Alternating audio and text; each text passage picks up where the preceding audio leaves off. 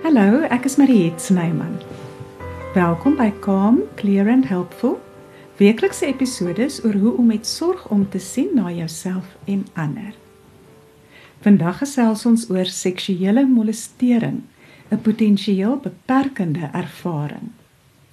Let asseblief daarop dat die episode sensitiewe inhoud bevat en vir volwasse luisteraars bedoel is. My gas is Dr. Maritjie van Loggerenberg pastorale narratiewe terapeut van Pretoria. Welkom Maritjie.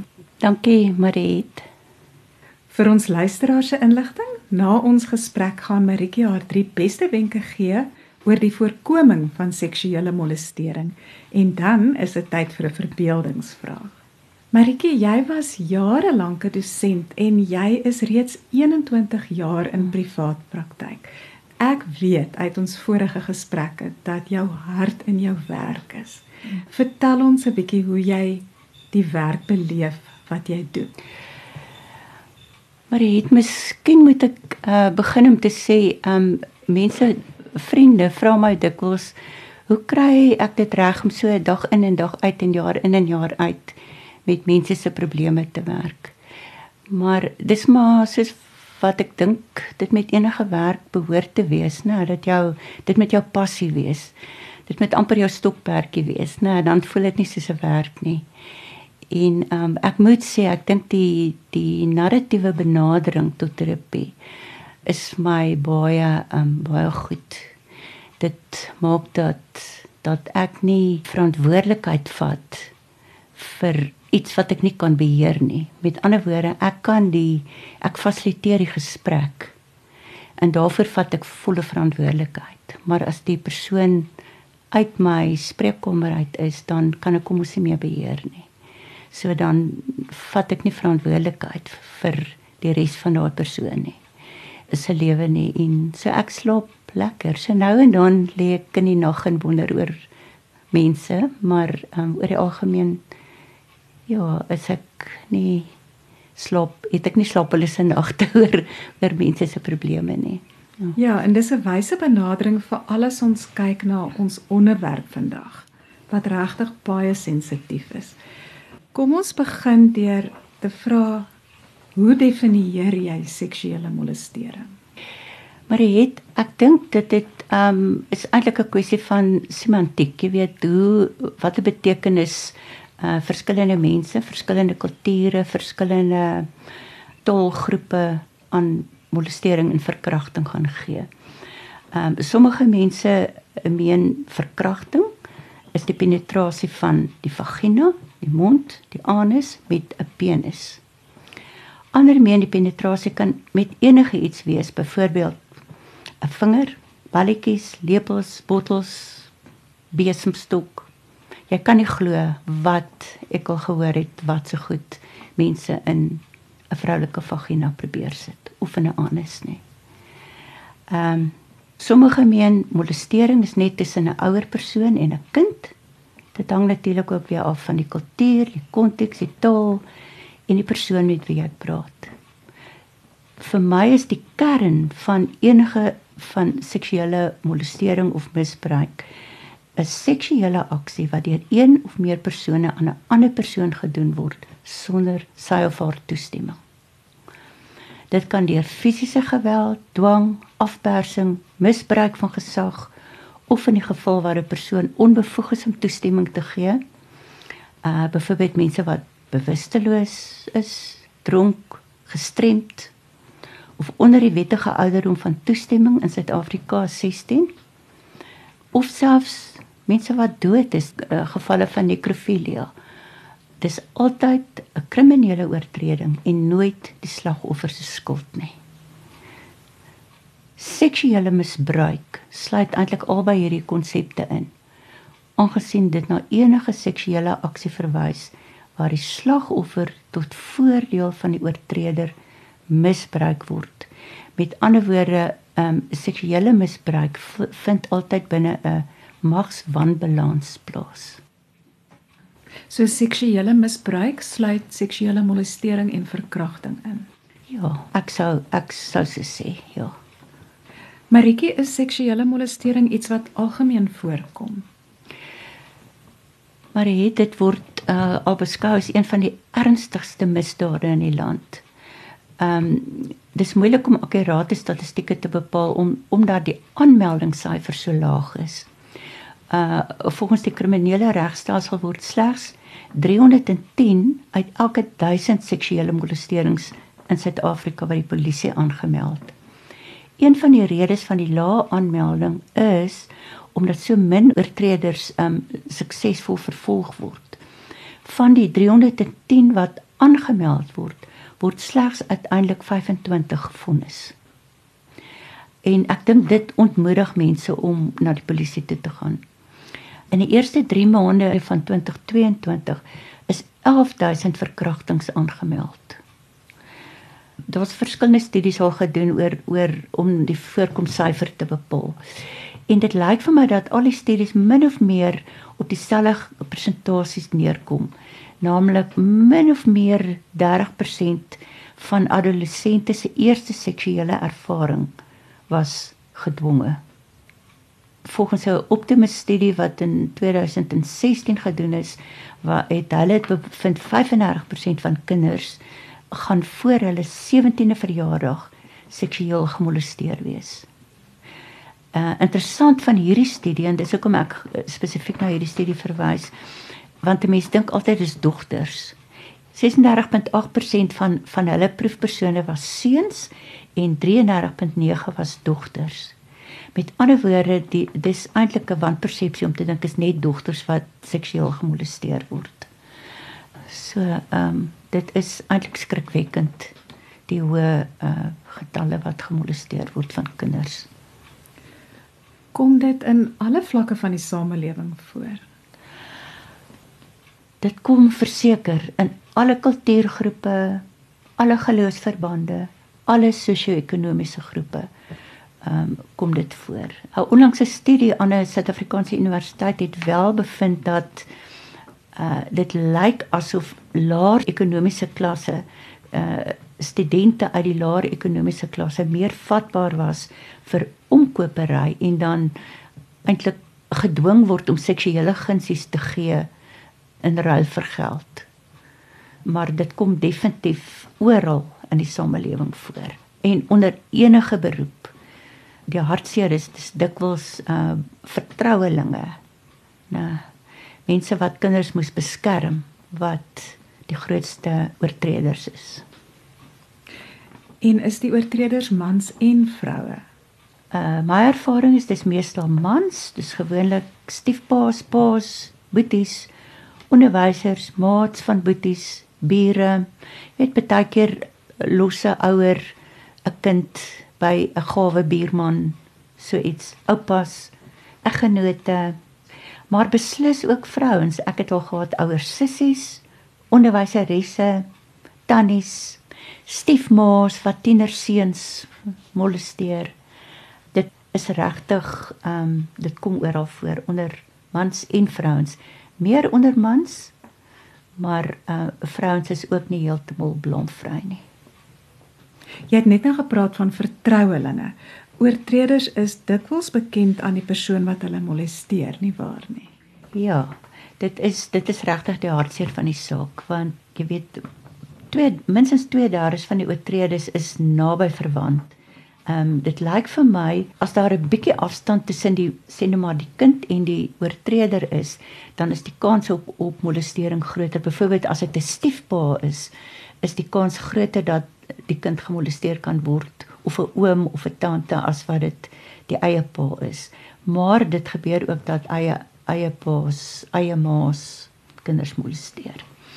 Ehm um, selfs verhoudingsmaats ehm um, kan molesteer of ek bedoel as ek nou dink aan die studente wat ek al gesien het, nou uh wat die die niks vermoedende studente meisie byvoorbeeld saam met 'n man kamer toe gaan en dan vir alles hulle gedrink het, nou ek sal later daarby kom dan um, kan hulle hulle molesteer of verkrag. Soms is dit vriende van die boeties. Ek kry dit nogal baie dat dat uh, byvoorbeeld 'n klomp vriende by die boetie kom kuier en dan daai sussie en dan ehm um, sluit hulle die sussie in die kamer toe saam met die klomp seuns en dan kry elke elke maat 'n kans om die meisie te verkrag. Ehm um, skoolmaats by 'n kuier. Dit gebeur baie baie dikwels wat ek in, in my praktyk met te doen het. Ehm um, veral tienerkinders hier van graad 9 af begin alkohol ge gebruik en misbruik. Hulle praat van hulle is by 'n kuier en daar's nie altyd ouer toesig nie en dis gewoonlik 'n groep van 20, 30 kinders mekaar ontmoet en uh dan is daar soos ek sê alkohol betrokke en iemand sal uh, sê net maar uh, een van die seuns sal 'n meisie vra om 'n bietjie saam met hom eenkant toe te stap en dan sal hy haar verkrag. Jy weet, sy krag gebruik en haar plat druk op die grond en haar verkrag. Maar ehm um, dis definitief ge, gebeur meer uh, onder vertrouelinge, né? Uh, van van 'n persoon. So dis baie moeilik ook om dit dan ehm um, jy weet te voorkom want as jy nou dink aan 'n student gaan tog saam met haar vriend in 'n motor ry. En ehm um, ek het al dikwels gekry dat dat sulke situasies beland of eindig in 'n in 'n verkrachting waar die ou dan erns gaan stop en net eenvoudig uh, die meisie verkrag of hy het iets in sy studentekamer vergeet en sy moet gou saam met hom kom en as hulle in die kamer kom dan sluit hy die deur en verkrag haar. Dit gebeur nogal dikwels op kampusse.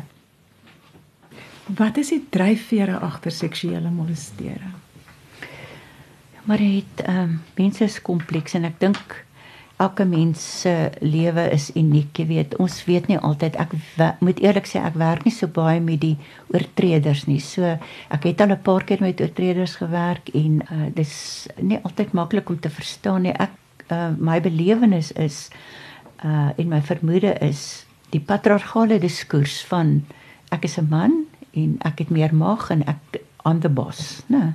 Ek kan eintlik doen wat ek wil en uh mens sou nou dink in ons moderne geslag is die patriargale diskurs nie meer so sterk nie maar dit lyk nie vir my of dit regtig al uitgewis is nie of gedekonstrueer is nie.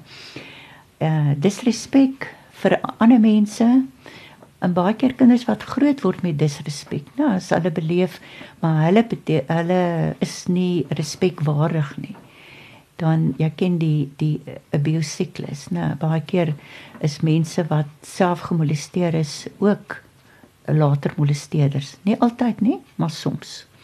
Alkohol speel 'n baie baie groot rol. Alkohol speel 'n baie groot rol in in molestering onder die jeug, né? Maar oor alle ouderdomsgroepe eintlik. Dwelm speel 'n rol. Um, ek dink op stadium nuuskierigheid die hormone ontwikkel, magteloosheid van een persoon dan bemagtige molestering hom eintlik, nou ek gee hom 'n bietjie gevoel van mag. Uh sommige mense is eensaam, uh ledigheid, narcissisme. Nou, ek is nie iemand wat graag etikette om mense se nek hang nie, maar mense kry tog te doen met mense wat wat narcissistiese eienskappe het en wat regtig nie empatie het met ander mense nie en mense misbruik. Jy het eendag genoem dat mense wat seksueel gemolesteer word volgens lewensfases ingedeel kan word. Kan jy bietjie meer daaroor sê? Ja, ek dink dis maar eintlik sommer ek het dit self in my praktyk begin uh doen. Ek dink dit help my met die met die verskillende benaderings uh tot terapie uh, hoewel die die narratiewe benadering uh oor die algemeen dieselfde is maar ek vind tog uh, as ek nou na die 3 3 um lewensfases moet verwys of sou kon verwys is dit my kinders tot tot en met 16 jaar oud. Van klein babatjies word gemolesteer tot plus minus 16 jaar en dan is die kinders weer in 'n ander lewensfase tieners en studente wat meer vryheid het en soos ek gesê het alkohol en dwelms begin gebruik en of misbruik en uh, meer vryheid het en nie altyd toesig het nie en ouers kan ook nie hierdie kinders altyd net permanent vashou en, en toesluit nie. En dan is daar vir my 'n groep wat ek dink mense nie altyd bewus van is nie en ek sien dit in my praktyk en dis volwassenes veral uh mense wat alleen is, geskeide mense, eensaam is, weduwees, Uh maar ook getroudes binne huweliksverband gebeur verkrachting ook. Verkrachting binne die huwelik is teen die wet. So 'n man kan aangekla word as hy sy vrou verkragt. Ehm um, ek het dit al heel dikwels gekry dat veral mense wat vrouens wat as kind gemolesteer is en nog nie terapie gekry het nie. As hulle trou, dan is hulle nou sensitief vir vir seksuele omgang of hulle is nie gereed daarvoor nie of hulle het angs of watter simptome ook al en aan die ander kant verwag die man daarom seks op sy huweliksnag en dan word hierdie vrouens verkrag op hulle huweliksnag en dis die hartseer waarmee ek al te doen gekry het in my praktyk. Wat is die impak van seksuele molestering? Trauma, trauma, verwonding vir meeste mense, né? Ek het hier en daar al iemand gekry wat vir my gesê het, weet jy, dit het met my gebeur. Ek het besluit ek gaan nie laat hierdie ding my onderkry nie en ek het aangegaan met my lewe. Maar dit is miskien in 21 jaar een of twee mense die meeste mense is dit regtig 'n uh, groot stuk hartseer, né, 'n grief, hulle rou oor oor wat met hulle gebeur het. Uh woede, magteloosheid, skaamte, dikwels skuld. Baie mense uh, loop met daai gedagte vir 'n lang tyd van uh dit was my skuld en en ek moes iets daaraan gedoen het. Ek moes dit kon keer ehm um, onttrekking uit die samelewing uit, jy weet, dis van die eienskappe wat wat geopenbaar word. Dit was wat ouers nogal kan begin wonder, maar wat gaan aan as hierdie kind eers nogal vrolik was en deelgeneem het aan goed en skielik net in 'n kamer wil sit. Amnesiane begin goed vergeet, terugflitse, uh nagmerries, swak skoolprestasie, verhoudingsprobleme op seksuele vlak Uh, baie keer kom mense eers in hulle 40s, 50s by my uit, dan um, is die huwelik besig om uitmekaar uit te val omdat soos die man sê hy staan altyd op sy knieë en smeek vir 'n bietjie seks, maar baie keer weet die man nie eers dat die vrou gemolesteer is as kind nie. En baie keer word dit dan eers geopenbaar na 30, 40 jaar. Ek het al 'n vrou gehad op 75 wat hy gesit het of my gesê dit is die eerste keer wat sy daar praat wat sy dit vir iemand vertel. Haar man was op daardie stadium oorlede en ehm um, dit sy die moed gehad om vir iemand vertel op 75. Ja. Ehm um, wantroue, jy kan nou dink as jou vertroueling jou teleurgestel het, wantroue, verwarring oor die konsep van liefde, want die pa sê hy het haar lief, maar die pa maak haar ook seer en in terapie sou 'n mens dan natuurlik ook daai uh, liefde moet begin dekonstrueer. Nou dit sou en dit kontekstualiseer. Dit was is die grootste ehm um, effek van molestering. Die verbreeking van 'n verhouding, van 'n koneksie wat vir daai kind kosbaar was en wat die verlies aan daardie koneksie wat betreur word. Want onthou jy kry dit dikwels dat mense dat kinders wat in 'n seksuele verhouding met 'n persoon, sien maar met 'n pa of met 'n onderwyseres. Hulle raak verlief, lief vir daai persoon. Hulle verbeel hulle dat hulle in 'n verhouding met hierdie persoon is. En as die verhouding dan verbreek word, dan treur hulle soos wat 'n mens oor 'n verhouding, 'n liefdesverhouding treur wat verbreek word uh ek het nou nie genoem nie, daar kan natuurlik ehm um, jy het gevra wat is die impak na uh aanvanklik fisiese tekens wees, byvoorbeeld kroniese pyn, jekerigheid. Ek praat nou van 'n byvoorbeeld 'n kind wat nou net gemolesteer is, uh bloed in die in die broekie, jy weet, maar sien dit baie keer raak. Dis tog vir my, ek wil tog net ietsie noem van uh, ouers moet natuurlik die mense nou na hierdie gedragspatrone oplet maar 'n mens moet ook versigtig wees om te onderskei tussen abnormale gedrag en normale gedrag wat uh, ons noem age appropriate behavior, nou ouderdoms verwante of of toepaslike gedrag. Ek dink nou daaraan 'n ruk terug het 'n vriendin van my wat 'n klein dogtertjie, die kind was so 2, 3 jaar oud. Toe vertel sy vir my die die ou dogtertjie kon nog nie eintlik goed praat nie toe lê die dogtertjie die aand in haar bedjie en die mamma vra wat doen jy? Toe sê sy ek vat in my patina. En uh so jaar later of 6 maande later toe kan sy nou bietjie beter praat. Toe sê sy ek is nou so, ek kan nou ek kan nou nie meer patina sien nie. Ek sien nou fascina. Jy weet maar dit is normale gedrag en baie keer ooreageer ouer ouers as 'n kind aan homself vat want hulle is besig om hulle eie lyfies te ontdek en hulle moet aan hulle privaat deeltjies vat want dis hoe hulle uitvind wie hulle is en waar elke deeltjie pas en en ehm um, dit was is die oorreaksie van 'n mamma van nee los sis dis vuil al 'n begin van 'n identiteitsverhaal van my lyfie is nie mooi en goed en respek werd nie, né? Uh, ek wil miskien ook net sê hierdie effekte wat ek nou genoem het van die van die uh, of die impak van seksuele molestering kom baie keer eers later te voorskyn, later jare.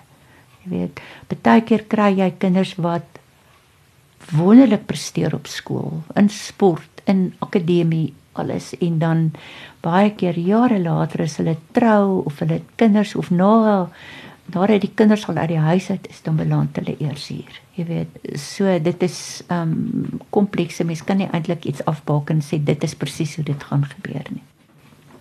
Maar die mense wat seksueel gemolesteer word, hou dit dikwels geheim. Wat is jou ervaring hiervan? Ek dink die feit dat ek eintlik met so min regtig met kinders, wel ek weet ook nie, ek is nie 'n kinderterapeut per se nie, nê, maar oor die jare het ek regtig nog min met kinders wat nou net gemolesteer is gewerk wat dit vertel. Meeste van die mense wat wat ek sien is mense wat die jare na die tyd uitkom. En as ek dan vir hulle vra wat het gemaak dat hulle hierdie geheim so lank uh bewaar het, dan is dit gewoonlik goed soos um, ek was skaam en jy kan hoor onmiddellik die identiteitsverhaal word gekonstrueer asof dit my skuld is. Skuld, skaamte, uh vrees, bang my pa gaan tronk toe. Uh wat gaan die mense sê van oupa? Ek is 'n slegte meisie. Weet dis persepsies wat as iemand hoor iemand is gemolesteer dan onmiddellik dan begin mense praat of kinders praat en mm, mm, sy's 'n lekker enetjie, nou sy's sy's ehm um, maklik. Ek kry dikwels wat mense vir my sê ek is damaged goods. Baie keer kom mense terapie oor heeltemal verskillende probleme, jy weet of hulle sny hulle self of ehm um, hulle sukkel met verhoudings of wat en soos ek wat ek luister gewoonlik uh, is dit een van my basiese vrae. Ek vra net, ek maak net seker, is jy seksueel gemolesteer? En ek wil amper sê 99% van die kere wat ek die vraag gevra het, was die antwoord positief. Maar baie keer sê hulle vir hulle ma's en dan glo die ma dit nie. Of die ma sal sê, "Wel, jy kan nou polisie toe gaan, maar as pa tronk toe gaan, dan sit ons op straat." So dit is baie keer 'n finansiële oorweging dis 'n sosiale oorweging wat jy weet as dit nou die ma se pa is wat die oortreding begaan het. Wat gaan die mense sê? Wil jy nou vir oupa op 70 in die tronk laat sit? So die skuldlas bly dan by die by die kind wat gemolesteer is. En dan leer hulle wel niemand of hulle glo my nie of hulle help my nie. En ek moet maar net aangaan. Baie keer sê ouers vir kinders, bly net stil en gaan sit dit net agter jou. Dit het mos nou gestop. Baie keer is die kind begin praat daaroor. Dan stop die molestering. Ek bedoel nou in die huisgesin praat. Dan stop die molestering. Maar die kind kry nie die die voorreg, wil ek amper sê, om dit aan te meld of hulp te kry nie. Bly net stil en gaan net aan. Dit het mos nou gestop. Dis verby. Want ek dink ouers verstaan ook nie of besef nie altyd die impak wat so iets op 'n kind het nie.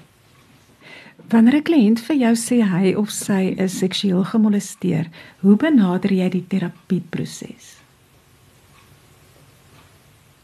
Dit gaan nou natuurlik afhang wie wie sit voor jou, né? As dit nou 'n 'n kind is dan uh, ek is verplig deur die wet is ek verplig om om dit aan te meld en ek sou so kind ek sou 'n amper 'n kliniese uh verslag oor wat gebeur het sou ek afneem sodat die die getuienis later nie gekontamineer kan word nie dat 'n en as ek dan met terapie met so 'n kind begin dan sou ek definitief nie oor die gebeure in die terapie praat nie want ek is nie 'n forensiese maatskaplike werker of so nie. Ek gaan dan net oor die effek wat dit op die kind het gaan ek aanspreek in terapie op daardie stadium. Omdat dit met hof toe gaan. Omdat dit met hof toe gaan en ek sal on, onderhandel dan met die kind en met die kind se ouers want natuurlik sal gewoonlik sal dan nou 'n pa of 'n ma die kind bring en dan sal ek met hulle onderhandel gaan hulle dit aanmeld. As hulle dit by die polisie gaan aanmeld hoef ek dit nie ook te gaan aanmeld nie want ek is mos nou deel van die proses maar ehm um, meeste van die tyd is dit ouer mense wat kom wat 20, 30, 40 jaar gelede van tevore gemolesteer is. Interessant, in die verlede het die verjaartyd van so 'n uh, klag wat jy kon gaan lê by die polisie vir die verjaar na 20 jaar. Maar daai deel is heeltemal opgehef in ons regstelsel. So mense kan 30 jaar, 40 jaar na 'n uh, 'n namolestering kan hulle nog steeds 'n klag gaan lê by die polisie as as 'n uh, narratiewe terapeut luister ek mos nou ek werk met stories so ek sal na die storie van die persoon luister. 'n storie is maar gebeure wat kronologies oor tyd volgens 'n tema aan mekaar gekonstrueer is nê en ons het mos nou baie stories en ons werk ook uh, 'n uh, narratiewe terapeut sal sommer van die eerste dag af eksternaliserende taal begin gebruik en die doel daarvan is ook om eintlik die uh, mag van die potensiële uh, van die probleem om potensieel die persoon te stigmatiseer of uh, te patologiseer of um, etikette om die persoon se nek te hang van jy is 'n gemolesteerde mens of ek is skuldig of ek is skaam. Ek sal ek sal altyd eksternaliserende taal gebruik. Met ander woorde, ek kyk eintlik na die probleem is die probleem. So ek sal van die skuld of die skaamte of die molestering of die uh, woede of die hartseer of die verwonding praat. En ehm um, dis interessant. 'n uh, Kliënt sit net 'n rukkie by jou dan begin hulle daai selfde taal te gebruik. En ehm um, ek vra gewoonlik 'n mens leer later wanneer is die tyd reg om te vra uh, dat die persoon 'n naam, 'n woord moet gee van die Engelse praat van an experience near definition van dit wat jy beleef. Ehm um, so iemand sal vir my sê want ek sal sê hoe's hierdie molestering vir jou, hierdie skaamte, hierdie skuld, al hierdie goed wat jy vir my noem in terme van die effekte. Uh en uh, mense is baie kreatief en en hulle kom met wonderlike idees of woorde van taal, taal skep betekenis, né? Uh dan sal hulle byvoorbeeld sê dis soos 'n donderwolk wat so oor my hang. Of dis soos 'n spookstem. En dan kan ek sê maar is daar 'n stem manlik of vroulik, jy weet, en dan gaan dit mense so aan. Of ehm um, iemand sê reg terug vir my ehm um, dit voel asof ek in 'n pot stroop vassit, né? Die oomblik as jy as jy daai afstand begin skep tussen die probleem en die persoon, dan skep jy ook ruimte vir verandering. Want eintlik as jy mooi dink, na die molestering of die verkrachting, al wat ons het is is stories. Dis net jou storie wat oorbly. En en taal is eintlik 'n magtige wat is 'n tool, 'n middel, 'n middel, ja, om hierdie mag van die molestering um, te ondermyn. Deurdat ons luister, ons help hulle om hulle stories te vertel, maar ook as ons gaan na die geskiedenis van die probleem, toe hulle vertel vir ons die geskiedenis van die probleem en dan hoor jy as jy fyn luister, dan hoor jy dadelik maar daar's alternatiewe verhale. Jy weet, ek onthou een keer vertel 'n persoon vir my sy is so gemors en en niks werd en jy weet die, die identiteitsverhaal is so donker en en negatief en nou vra vra vra vra vra en terwyl sy nog praat sê sy vir my ek sê nou dit af vir my prof. Ek sê ekskuus sê net weer vir jou prof wat wat 'n prof is dit? Wie wie is dit? Sy sê o nee ek is besig met my M in sê nou maar statistiek. Ek sê o aarde, nou hoe op aarde kry jy dit reg om hierdie probleem, hierdie sê nou maar hierdie monster te sidestep? Want lyk vir my partykeer het hy nie so baie mag oor jou as ander kere nie. En dis hoe narratiewe terapeute werk. Want ons doel is uiteindelik om 'n alternatiewe identiteitsverhaal geskep te kry, né? Oor ietsie wat ek wou sê miskien oor die terapie wat nogal dikwels um, na vore kom en ek hoor dit dikwels by ouers is die, die religieuse diskurs van vergifnis. Want uh die Bybel sê ons moet vergewe en jy met jou pa vergewe. En nou kan jy dink, ehm um, as mens 'n kind dwing om nou te vergewe, plaas dit eintlik nog 'n las op. Dis eintlik 'n verdere abuse. Want ek dink altyd tussen uh, met vergifnis moet 'n mens versigtig wees. Dit die keuse eintlik lê vergifnis vir my tussen twee pole, tussen tussen keuse en verpligting. En as ek die kind wil bemagtig, want as terapeut is dit my rol om die kind te probeer bemagtig of enige persoon wat wat nou spesifiek oor molestering by my kom. Dan moet ek hom bemagtig deur hom ook 'n keuse te gee. En daar's ook verskillende fasette van vergifnis. Nou, hoekom vergewe jy? Baie keer sal die oortreder, veral as hy bekend is aan die kind of aan die persoon, sê maar ek is jammer. Vergewe my. Nou, maar baie keer wil die oortreder vergewe word sodat hy self kan beter voel sonder dat hy enige insig het of of begrip het van die impak wat dit op die kind gehad het. So ek dink uh mens moet versigtig wees met vergifnis. Natuurlik is vergifnis uiteindelik uh belangrik. Ek het ook in hierdie boek, jy kan later daarvan praat, het ek 'n hoofstuk oor vergifnis in die konteks van seksuele molestering geskryf en gekaart. Ek dink uh vergifnis wat mens moet dink wat is die doel van vergifnis? Is vergifnis nie uit ten eerste om jouself vry te maak van hierdie beperkende ervaring. Hierdie ons het dit genoem hierdie hierdie gesprek tussen jou en my die potensieel beperkende ervaring. Want vergifnis maak my vry van hierdie beperking. So dit gaan oor my as die as die benadeelde ek kan besluit wil ek jy weet sê net maar dis 'n pa wat die kind gemolesteer het en veral as dit 'n minderjarige kind is. Partykeer dit hang, hang af. As die regsproses gevolg word gaan die pa verwyder word of jy weet 'n maatskaplike werker kan die kind verwyder. Maar maatskaplike werkers is baie baie versigtig om kinders sommer net uit hulle omgewing te verwyder. Hulle sal eerder alles doen om die kind in die bekende omgewing te hou, maar om dit veilig te maak. Die kind kan besluit hoe wil ek hierdie verhouding met die molesteerder hoe hoe gaan daai verhouding lyk? Jy weet, as dit die pa is, hoe gaan ek daai verhouding voorsit? Hoe gaan ek vertrou in watter kontekste gaan ek my pa vertrou?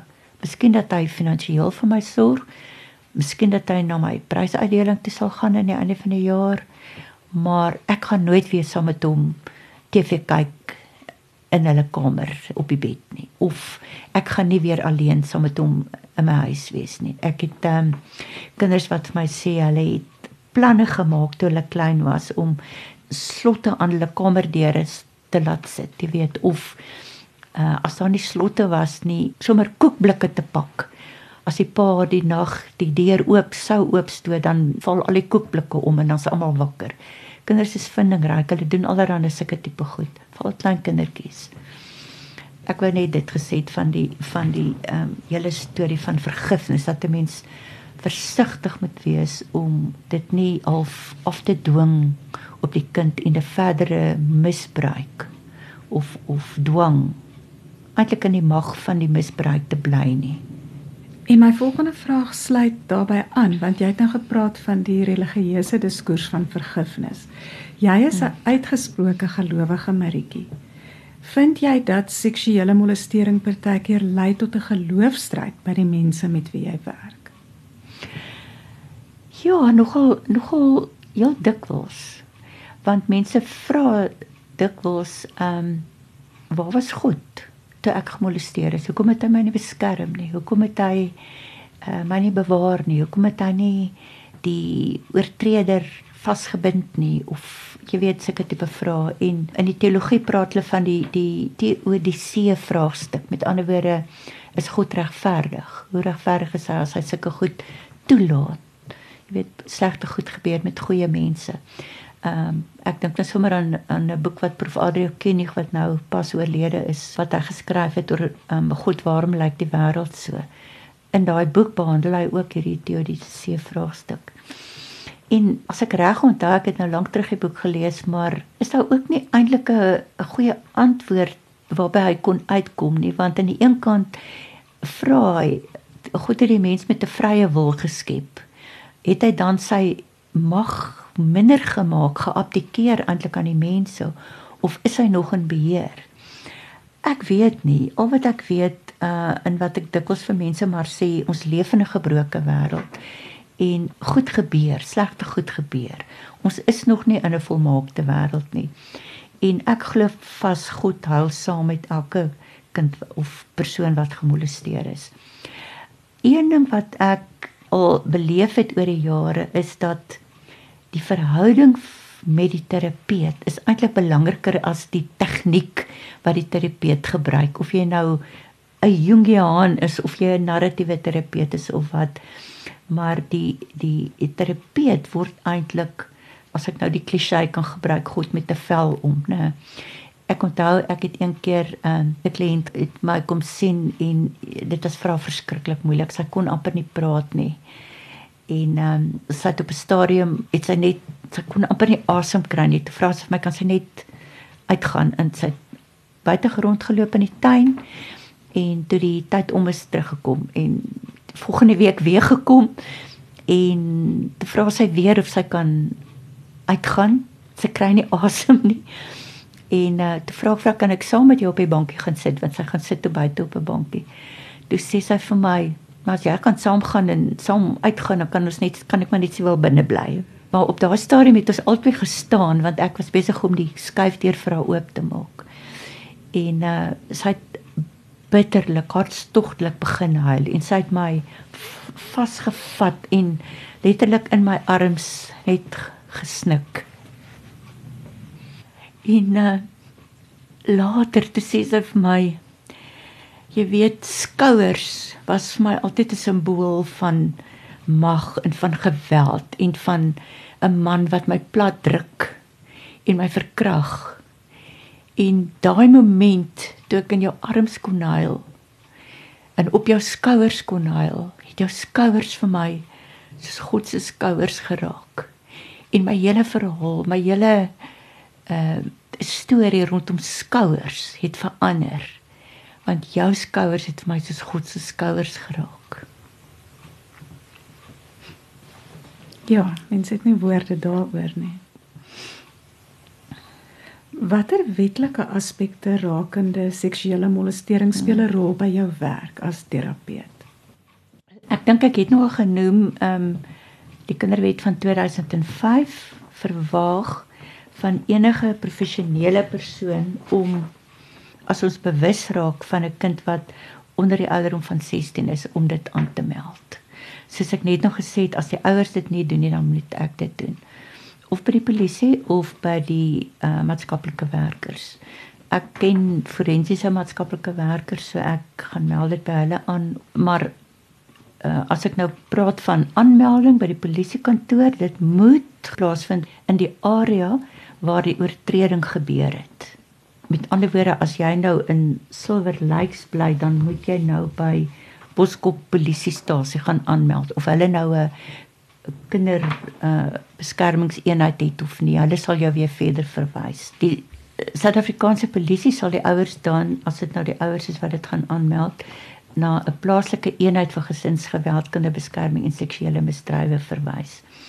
As dit pas gebeur het, sal die beampte ook uh die kind na 'n mediese wettige kliniek vir 'n forensiese verslag uh, verwys en ook vir die um, toediening van antiretrovirale middels die die sogenaamde PrEP pil wat ons van praat uh, om om veneriese siektes en swangerskap te voorkom indien nodig.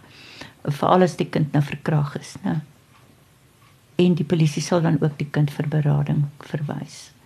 Dit hang natuurlik ook af wat op watter stadium die aan, aanmelding gedoen word of verdere stappe of besluite te opsigte van die kind se gesondheid geneem moet word.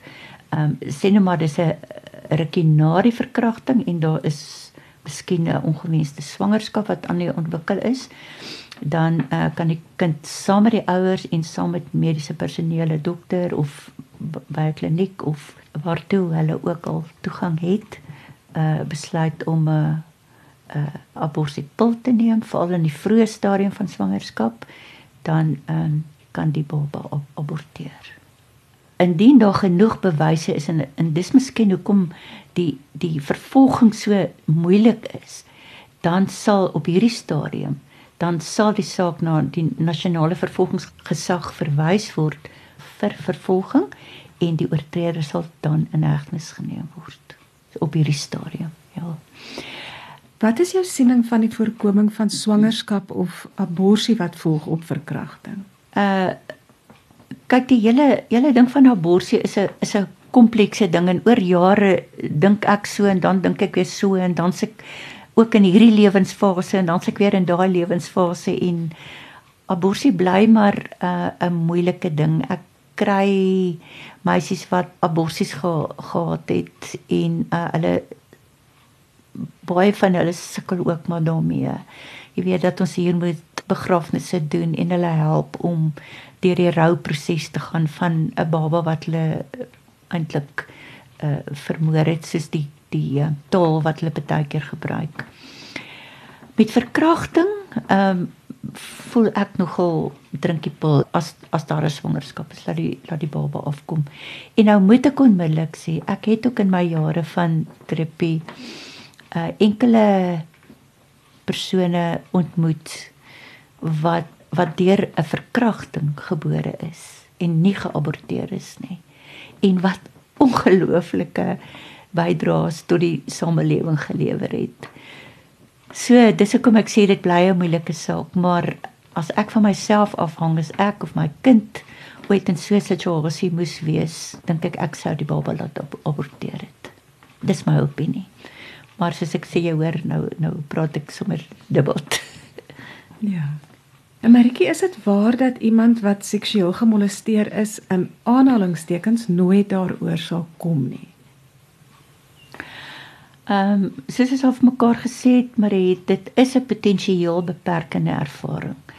Maar ek dink verseker die koerantberigte wat 'n mens baie keer sien hierdie persoon sal nooit daaroor kom nie of sy gaan vir die res van haar lewe terapie nodig het. Ehm um, ek beleef dit glad nie in my in my praktyk nie. Inteendeel natuurlik ly mense nie aan aan geheueverlies of Alzheimer nie. So hulle sal die ervaring onthou.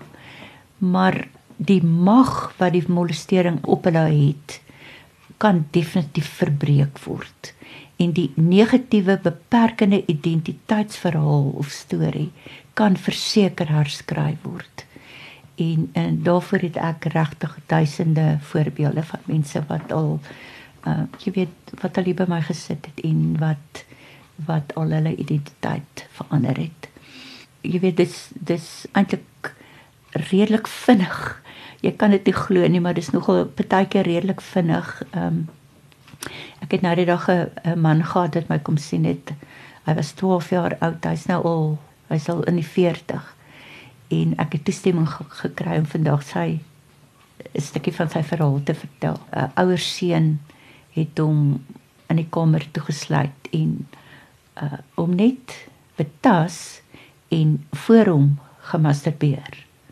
So dis eintlik as 'n mens nou dink in terme van molestering en verkrachting mens sou amper wou sê nie so erg nie en en ek wil dit beklemtoon wat vir een persoon nie so erg is nie is vir 'n ander persoon verskriklik.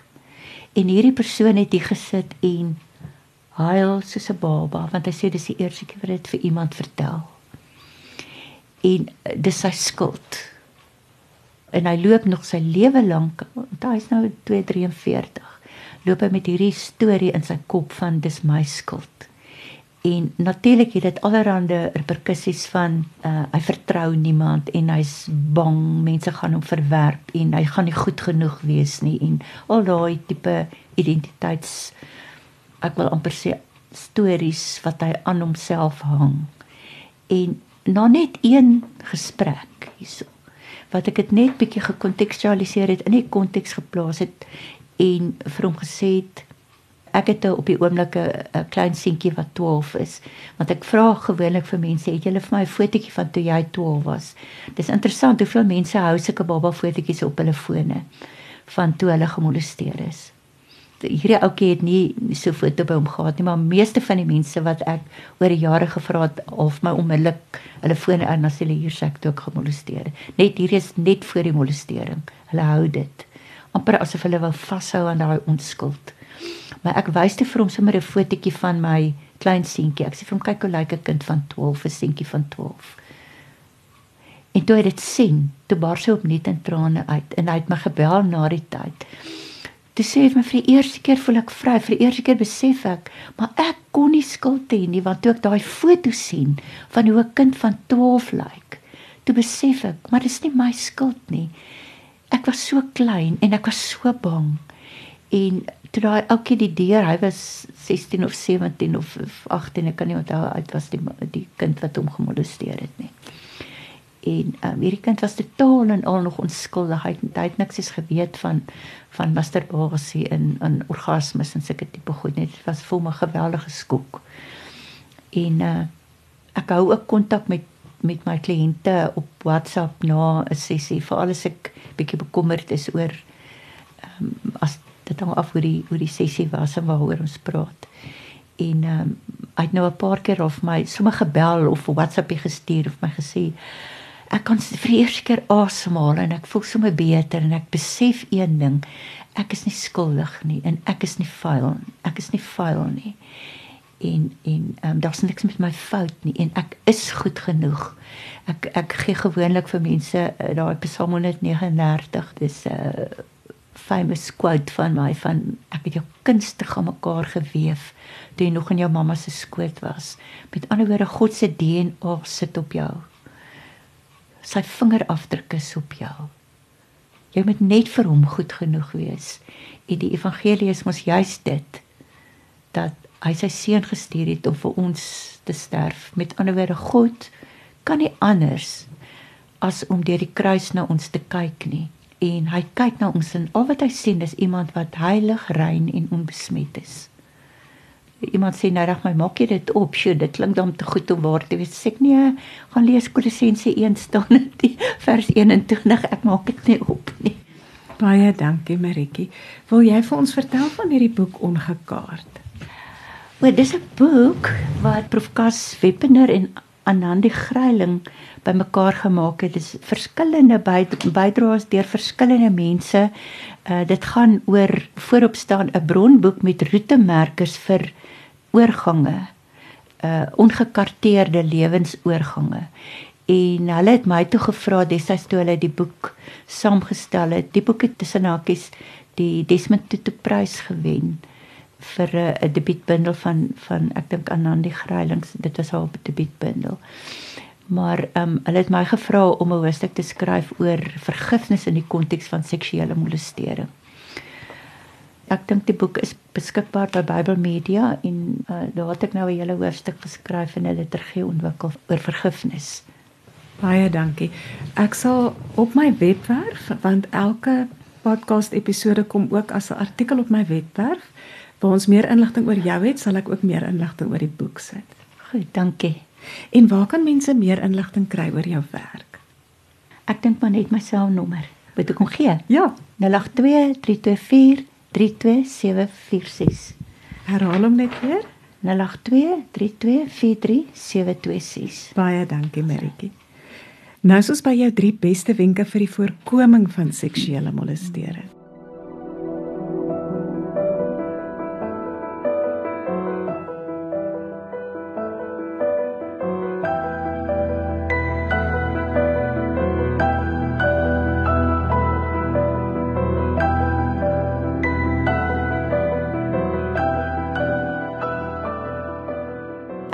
Eers oor die kleintjies vir die kleintjies, né? Ek gaan dit nou in daai drie lewensfase indeel. Vir die kleintjies leer ek 'n nee 'n nee 'n nee.